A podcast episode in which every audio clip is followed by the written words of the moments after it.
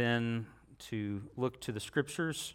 We're continuing to talk to you about going from the empty tomb to the upper room. From the empty tomb to the upper room. Pardon me. I like to see people that can just praise the Lord and give Him glory, and um, I can't do that without dripping all over the place. So, excuse me. Um, I, we introduced this idea a couple weeks ago about going, to, going from the empty tomb to the upper room. And the fact that in a short 50 days between the resurrection of the Lord Jesus and the time that his followers were to take over the work that he began and to, to begin and spread the message of Jesus and build the kingdom and build the church, that they had a very brief time in which to fully, uh, or maybe not fully, but at least partially grasp uh, well enough what Jesus was all about and what he had come to do, what he had come to accomplish. And uh, as I think about that brief amount of time in which to prepare, you know, I, I hear uh, people talk about Jesus' own life. And, you know, Jesus in his own life. Uh, if we want to look at it this way, I think we can. He prepared for 30 years for an active ministry of only three years. Um, I think about the time uh, and effort and energy that I invested in to schooling and how uh, even prior to college, I was being raised in a Christian home by parents who taught me God's word and had me in church uh, at, every, at every opportunity and, and learning and all of that. And then to think about the apostles, the, the followers of Jesus, the fact that they uh, even after the three years they spent with Jesus, it's obvious that they still didn't fully grasp what Jesus was all about and what the cross was all about. And then in this short period of time, they are to develop their understanding well enough that they're going out uh, into the world to share the message uh, that Jesus began to preach. I use this illustration, and I'm just going to stick with it to kind of keep giving you the idea, pressing on you the idea that, uh, uh, as far as I can tell from history uh, in the United States, uh, when there has been a, a draft or a conscription notice and men uh, have been called up, uh, not voluntarily, but drafted to serve in the service, the shortest remaining, or the shortest time between the time that men were drafted and the time that they actually went into service is somewhere between 9 and 11 days. Uh, during the Civil War, when Abraham Lincoln instituted a draft, uh, there was uh, uh one group of men uh, that was the second Union draft, right after the right after Gettysburg. that those men uh, had actually, Lincoln gave the states 11 days to fulfill their quota, uh, and uh, within nine days, the first new recruits were marching. I cannot imagine going from your normal everyday life to within a little over a week, you're marching to battle. And that's what it reminds me of as I think about these men, uh, the, the followers of Jesus, that uh, they, they saw Jesus crucified, and yes, they saw him resurrected, uh, but in this brief amount of time, uh, they need to grow and develop enough in their understanding of what Jesus was all about and what the cross was all about in order to take that message out into the world. We began two weeks ago by talking about the fact that they were, first of all, reassured in order to believe again. Reassured in order to believe again. In other words, the, the beginning of bringing these followers of Christ to the point where they're willing to go out into the world and take the message of Christ, the beginning simply was they had to believe again in Jesus as the Messiah because their image of what the Messiah was to accomplish did not include the cross. And so they needed to be reassured in order to believe again in Jesus. They needed also to be reminded again of their call and their commitment in order to follow him again. This was two weeks ago, uh, just prior to uh, the, uh, the revival services last week. We spoke to you about the time after the resurrection of Jesus that Peter and a few others of the disciples were, were gathered together, and Peter said, I'm going fishing and it almost seemed as if they, kind—they knew that Jesus was alive again from the dead, but they just really didn't know what to do with themselves. They didn't know where to go next, and so they were kind of going back to uh, what they knew. They were going back to fishing. And in that story, Jesus reminds them of their original calling and they renew that commitment again to follow Jesus. Today, I want to talk to you about the cross, about embracing the cross. And as I see this, I see following the resurrection. And by the way, I, these, these teachings are, are not necessarily in a, a sequential or a chronological order. I'm just kind of looking at the things that happened after the resurrection and before the day of Pentecost that helped the disciples come to the place where it seemed they were ready to go out into the world. And this seems to me to be a very important portion of the story these two passages of scripture that you see on the screen. They're actually, I, I forgot that I wanted to reverse the order. I want to take you back, first of all, to Matthew 16, verses 24. This is right after the time when Jesus began to tell his disciples that he was going to the cross. He's going to Jerusalem there to lay down his life and they did not understand. Matthew 16, verse 24. Jesus told his disciples, If anyone would come after me, let him deny himself and take up his cross and follow me. For whoever would save his life will lose it, but whoever loses his life for my sake will find it. Now, Luke chapter 24, verses 25 and 26. This is again from one of my favorite stories after the resurrection about the two disciples that are on the Emmaus Road. And Jesus appears to walk along with them. And he says to them, Why are you so sad? Why are you downcast? And they say to him, Are you the only stranger in Jerusalem? The only one that doesn't know about all the things that have happened? And Jesus says two words to them What things? And they began to talk to them about Jesus and how he uh, was a prophet, mighty indeed, and, and that they had hoped that he was going to be the one to redeem Israel. And here's Jesus' response to them in verses 25 and 26 of Luke chapter 24. Jesus said to them, O foolish ones and slow of heart to believe all that the prophets have spoken.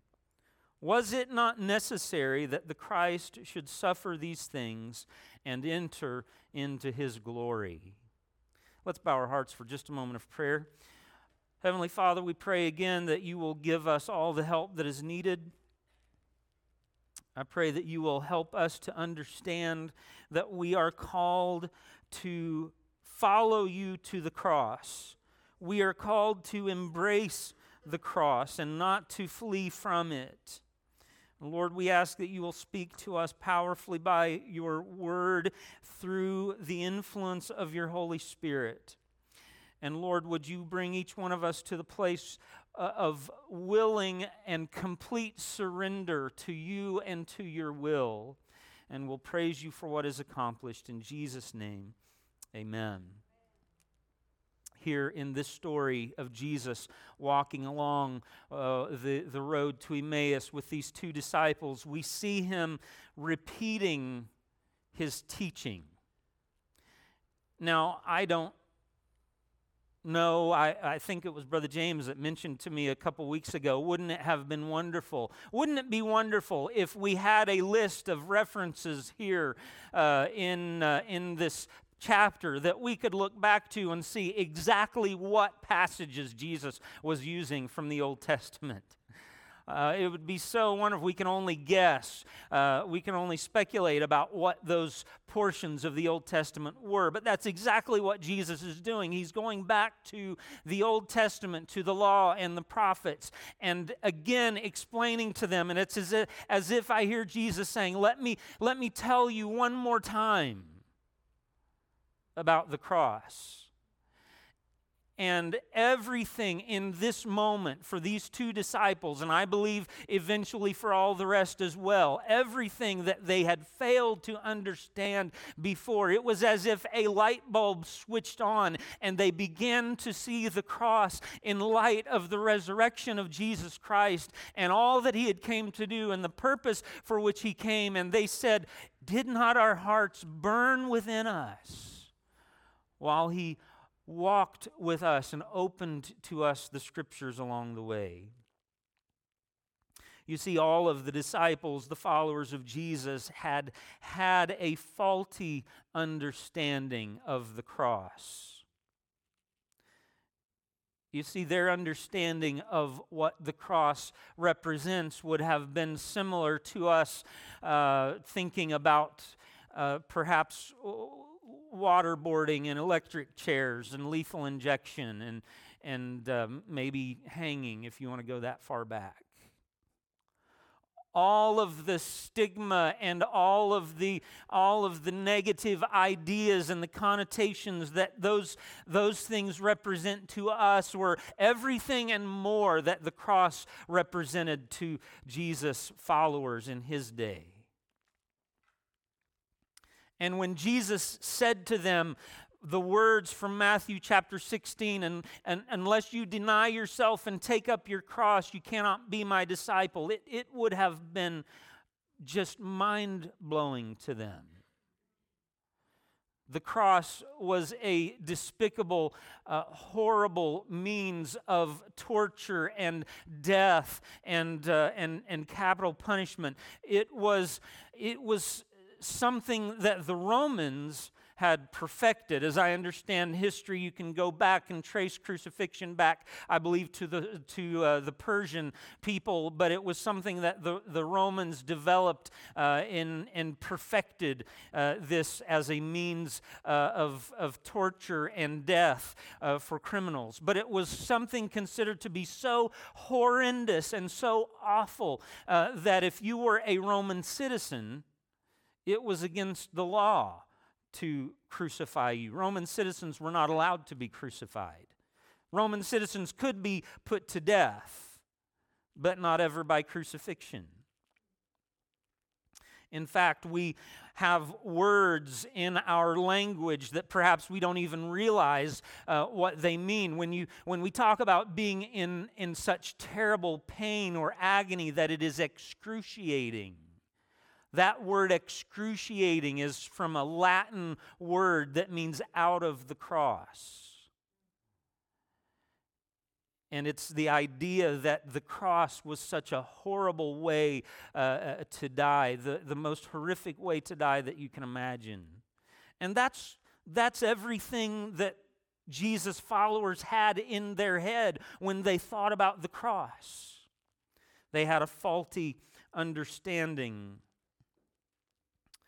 we read about it in Mark chapter 9 and verses 30 through 32. Jesus was teaching the disciples uh, and beginning to tell them that the Son of Man would be handed over to, to be killed. Let me just read it to you Mark, Mark chapter 9, verse 30. They went on from there and passed through Galilee, and he did not want anyone to know, Jesus, that is, did not want anyone to know, for he was teaching his disciples, saying to them, The Son of Man is going to be delivered into the hands of men. They will kill him, and when he is killed, after three days he will rise. But they did not understand the saying, and they were afraid to ask him.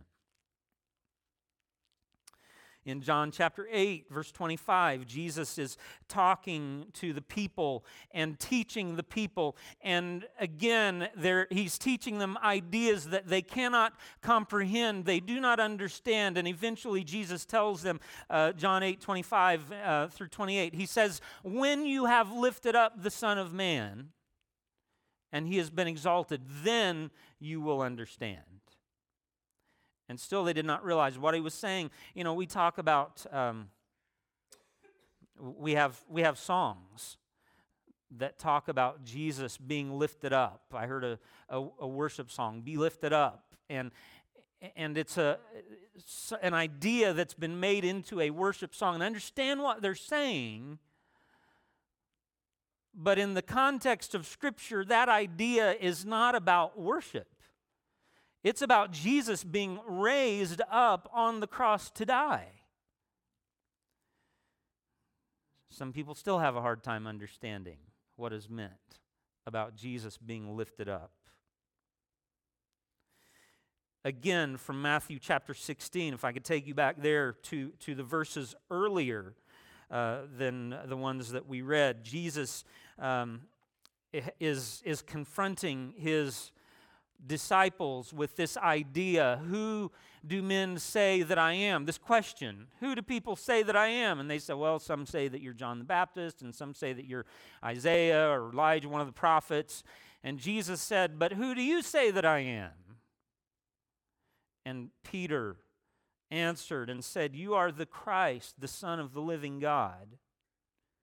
And Jesus answered him, Blessed are you, Simon, son of Jonah, for flesh and blood has not revealed this to you, but my Father who is in heaven. In other words, you, God, you've been getting ideas and revelations directly from the mind of God.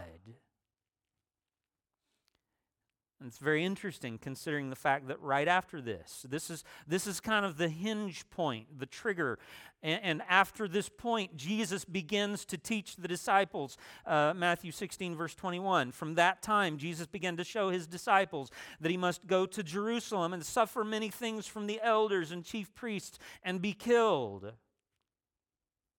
And Peter took him aside.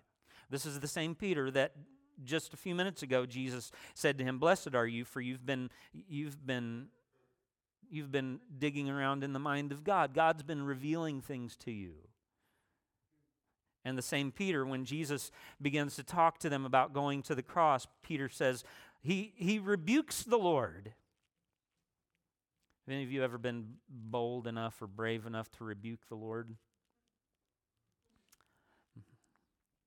Peter rebuked the Lord and said, Far be it from you, Lord, this shall never happen to you.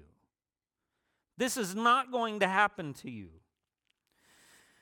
And Jesus is so intent and so focused with a laser like focus on going to the cross that he rebukes Peter and says, Get behind me, Satan. You are a hindrance to me, for you are not setting your mind on the things of God, but on the things of man. And Jesus is saying, Nothing can stand in the way of me going to the cross. For that's exactly why he came. Jesus' followers had a faulty understanding of the cross. He wanted them to embrace the cross, but they were not yet able to. But after the resurrection, and he again begins to teach them, he teaches them to embrace the cross, first of all, because of what was accomplished there. Because of what Jesus accomplished there the first thing that I see, and this is not going to be an exhaustive list. I'm sure there's much more that we could uh, that we could add, but the first thing that we could say is that the ransom was paid. It's very interesting to me the words that the two disciples on the road to Emmaus said uh, to Jesus in Luke 24, verse 21. They said, We had hoped that he was the one to redeem Israel. Now, if you study that word redeem or redemption, you will find that it means to buy back by paying a ransom. To buy back by paying a ransom. And they didn't seem to understand. They wanted redemption, but they failed to realize that redemption required the payment of a price. And so Jesus begins to teach them the necessity of the cross, that he had to go to the cross, and that they must also embrace the cross because it's there that Jesus paid the ransom in order to redeem not just Israel, but to redeem everyone in this world back from the hand of the enemy. It was also there that victory was won. Jesus accomplished victory there. In John chapter 16, verse 33, let me read these words to you. John chapter 16 and verse 33. Jesus says to his disciples, I have said these things to you that in me you may have peace. In the world you will have tribulation, that is trouble, but take heart. I have overcome the world. Now, he's speaking there as, as if it's a victory that has already been accomplished. And then when we come to Jesus actually hanging and dying on the cross, and he speaks from the cross and cries out, It is finished. Some may have heard that as the cry of one going down in defeat and loss. But, friends, I can tell you this morning it's not the cry of a loser, it's not the cry of a failure, but it's the cry of the one who finally won the victory and conquered over death. In Revelations chapter 5, we read beautiful words uh, of worship and, and uh, I'll, I'll, I'll, reference this again in just a few moments the idea uh, of uh, well let me just let me just reference it now. You may notice that i'm talking about going from the empty tomb to the upper room so, if that's the case, then the only scriptures that we ought to be using should be the parts of the story that take place between the resurrection and Pentecost. Are, are, are you following? So those are the ones that pertain directly to that time frame and the rest of the New Testament such as the book of Revelations is written long after this time of history in the lives of the disciples. And so we, you might argue, you know, those the, these verses don't really ap- apply, you know, to the development of the disciples' understanding because this comes much later. But you see, everything that comes later in the writings of Paul and the other uh, books of the New Testament grow out of this seed of understanding that's planted in the apostles' mind that Jesus teaches them right after he rose from the grave. So we read in Revelation chapter 5, verses 5 through 6, uh, these words uh, one of the elders said to me, Weep no more. Behold, the lion of the tribe of Judah, the root of David, has conquered. He has won the victory so that he can open the scroll and its seven seals. And between the throne and the four living creatures and among the elders, I saw a lamb standing as though it had been slain, with seven horns and with seven eyes. And he went and took the scroll from the right hand of him who was seated on the throne. And when he had taken the scroll, the four living creatures and the 24 elders fell down before the Lamb, each holding a harp and golden bowls full of incense. And they sang a new song, saying, Worthy are you to take the scroll and to open its seals. For you were slain, and by your blood you ransomed people for God from every tribe and language and people and nation, and you have made them a kingdom and priest to our God.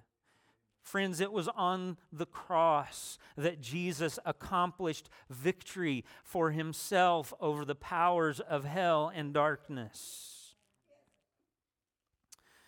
Another verse in Revelations chapter 12, we'll just, you can look that one up if you want to. I won't take the time to read it. What Jesus accomplished there, he's telling him, he's telling his followers, you need to embrace the cross because of what I accomplished there. The ransom was paid and victory was won, and then finally, evil's power was exhausted there on the cross. In Genesis chapter 3, we read about the first promise of redemption, the first promise of Messiah that was to come. Genesis chapter 3 is the account of the fall uh, of man into sin. And in verse 15, God is speaking, and he's speaking to the serpent, that one who came uh, to tempt uh, Adam and Eve and to lead them into sin. And uh, he says, Because you have done this, cursed are you above all livestock and above all beasts of the field. On your belly you shall go, and dust you shall eat all the days of your life. And I will put enmity between you and the woman, and between your offspring and her offspring. And he shall bruise your head, and you shall bruise his heel. What is that saying? It is a promise from God that the serpent will bruise the flesh of Messiah, the Christ. But the Messiah, that one who is to come, will bruise the head, that is, will destroy the power of the adversary, the serpent. And friends, on the cross, this is exactly what is, what is taking place that the power of Satan and the power of evil is, is poured out in full measure upon Jesus Christ, and he takes it fully into himself. And you might say, well, Pastor, how can that be the case when we see so much evil and heartache and heartbreak still taking place today. And that's a sermon for another time. That's a different sermon. But let me just tell you, friends, that Jesus' death on the cross, followed by his resurrection from the grave, demonstrates his victory over death, and hell, and the grave. So that, friends, those things can no longer bring any lasting harm or damage to you and I, only temporary harm and damage. I think it was. I'm, I'm afraid I'm going to get the name wrong, so I'm not going to I'm not going to tell uh, try to give the name uh, but there's an illustration given by a, a good, good preacher from years gone by who uh, had young children, he and his wife did, and, and his wife was uh, stricken ill and died at a young age while the children were still young.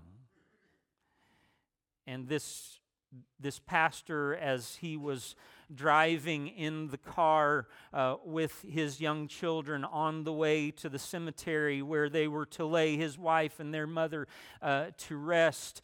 Um, they, they were trying to make sense of the loss and the death of their mother. And that father, brokenhearted himself, was trying to figure out how he could help his young children to make sense of the loss and the death of their mother, the one that they loved. And as they were driving, a large truck passed by them, and the, the, the sunlight on the other side cast a shadow so that the shadow of that truck went across their vehicle. And that pastor had an inspiration and he asked his children, Kids, tell me, would you rather be ran over by the shadow of the truck or would you rather be run over by the truck itself? And they said, Oh, of course, we'd rather be run over by the shadow of the truck because that wouldn't hurt us at all.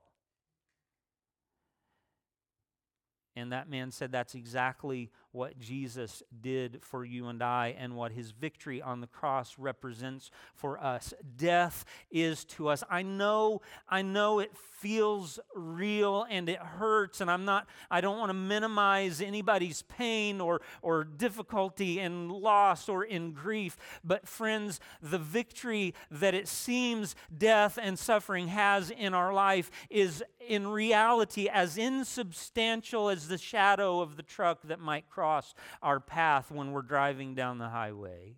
It has no real and lasting power over our lives because Jesus won the victory at the cross and evil's power was exhausted there.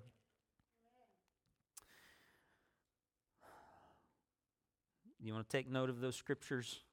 Hebrews 2 14 and 15, and then Colossians 2 14 and 15. And then we'll move on.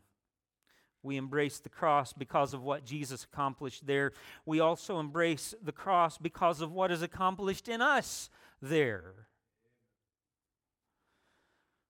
You see, at the cross, we find forgiveness and justification. At the cross, at the cross where I first saw the light and the burden of my heart rolled away, it was there by faith I received my sight, and now I am happy all the day. It is at the cross that we find mercy great and grace is free and pardon there is multiplied to me. Colossians chapter 2. We're going to end up there anyway. Colossians chapter 2, verse 13 and 14.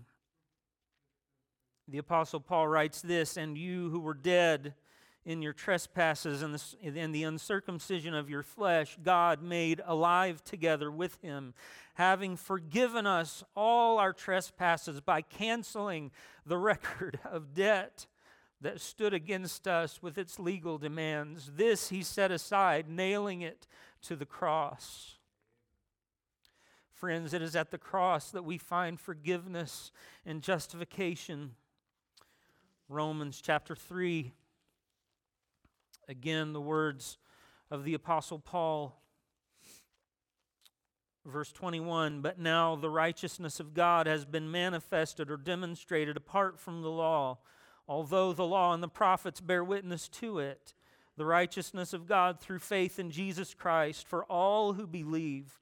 For there is no distinction, for all have sinned and fallen short of the glory of God, and are justified by his grace as a gift through the redemption that is in Jesus Christ, whom God put forward as a propitiation, that is the atoning sacrifice by his blood to be received by faith. This was to show God's righteousness because in his divine forbearance he had passed over former sins it was to show his righteousness at the present time so that he might be just and the justifier of the one who has faith in Jesus. Praise his name. It is there that we find forgiveness and justification. Romans chapter 8, the Apostle Paul writes, There is therefore now no condemnation to them which are in Christ Jesus, who walk not after the flesh, but after the Spirit. But, friends, not only do we find forgiveness and justification, but we also find at the cross cleansing and sanctification. Cleansing and sanctification. One of my old uh, church my church history professor used to say it like this. He would say, Friends, God can do more with sin than just forgive it. But, friends, He can come to our hearts, and when we bring ourselves fully to Him and lay ourselves down, He can cleanse our hearts fully and completely. Hebrews chapter 10.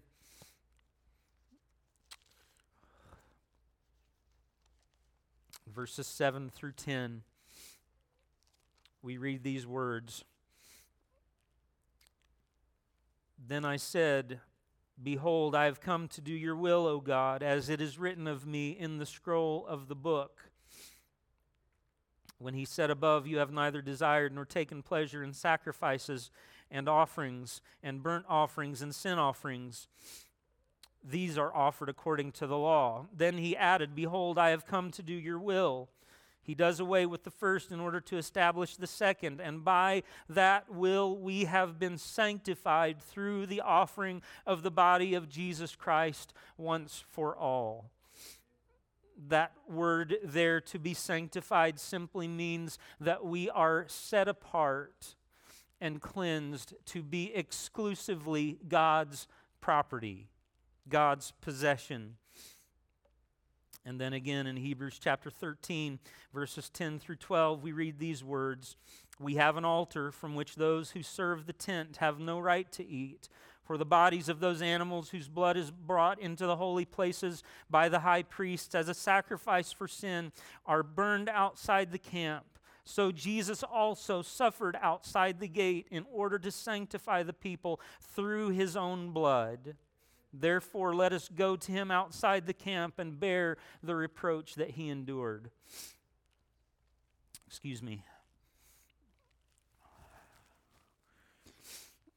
I don't know how many of you have ever thought about this, but did you know in the Old Testament, in the sacrificial system,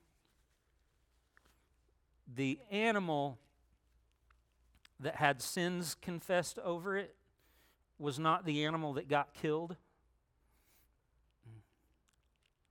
It's very, very interesting. The animal that had sins confessed over it was not the animal that got killed. That was called the scapegoat. That was the one that got released into the wilderness. That might make us wonder and ask the question well, then what is the purpose of the one that got sacrificed, the one that actually had its blood spilled? The one that had its blood spilled had that blood taken into and splashed on the altar and the different implements of, uh, of the temple, and it was to be for cleansing. For cleansing. And Jesus said to his people that it is that, that, that those sacrificial animals were given for that purpose, for their cleansing. And it was not to make God's people uh, so that they could go into God's presence, but it was to make the area where God's people were clean so that God could come into our presence. And it was only after that time that the temple and the, the altar and all of that was cleansed by the blood of the sacrificial animals that God's presence was able to come in and inhabit that space.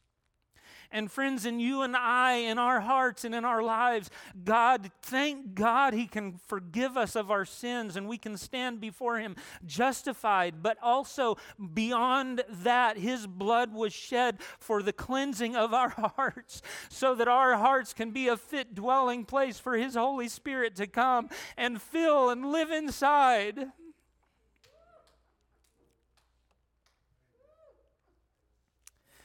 It is for forgiveness and justification, but it is also for cleansing and sanctification. Let me talk to you just a moment about turning toward the cross.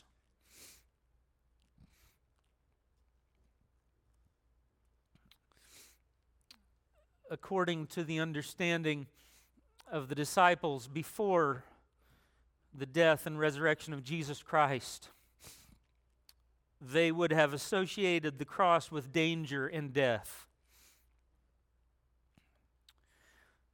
Danger and death and loss. Could I just tell you, you should know that it is costly to follow Jesus. It is costly to embrace the cross because He requires from us everything. When we come to Him, it's not as if we can come and decide the parts of ourselves that we want to give and the parts that we want to hold on to for ourselves. But if we are to come to Him and truly be His disciple, truly be His follower, it requires us giving our all completely without reservation. And there is a way in which turning towards the cross is a turn towards death and danger. Again, I would reference these verses in Colossians chapter 2.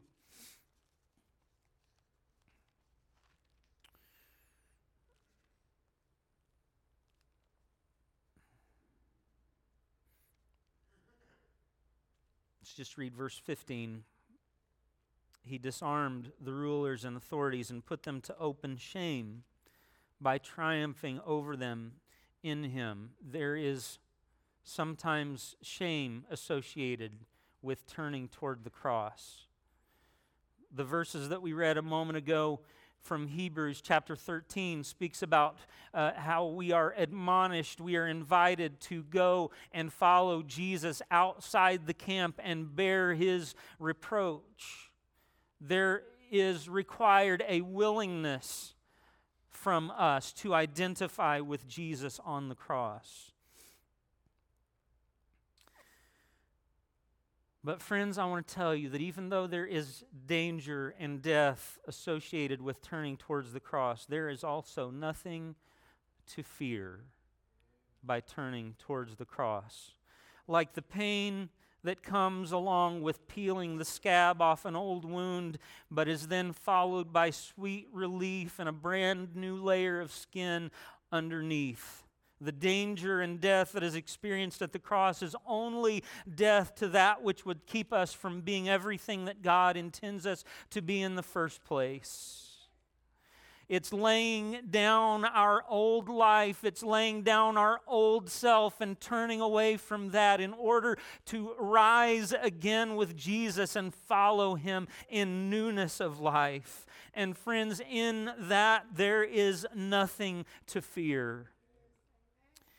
In Luke chapter 24, if I can reference you back there one more time as we see the uh, two disciples on the Emmaus Road after they have listened to Jesus open up the scriptures to them and they, they persuaded him to come in and break bread with them. And in breaking bread, their eyes were opened and he disappeared from their vision. And they spoke to one another and said, Did not our hearts burn within us while he opened to us the scriptures? And you see, these were two men who had been fleeing from Jerusalem, trying to get away from the place where they, their own lives were perhaps at risk. They were in danger of being forced to go to the cross. And after they have seen Jesus, they turn right around and go back to Jerusalem.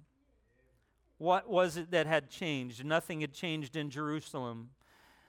Caiaphas and Annas were still there. The high priest, the religious leaders, those same people that had put Jesus to death were still there. And those who were associated with him, his followers, were perhaps at risk of their own lives. But what changed was in their hearts their understanding that it was okay for them to embrace the cross because the cross meant the way into new life.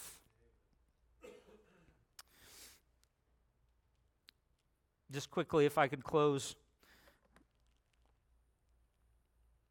by mentioning to you, quoting a little bit from the journal of David Livingstone. If you know anything about David Livingstone, you know he was a, a missionary statesman.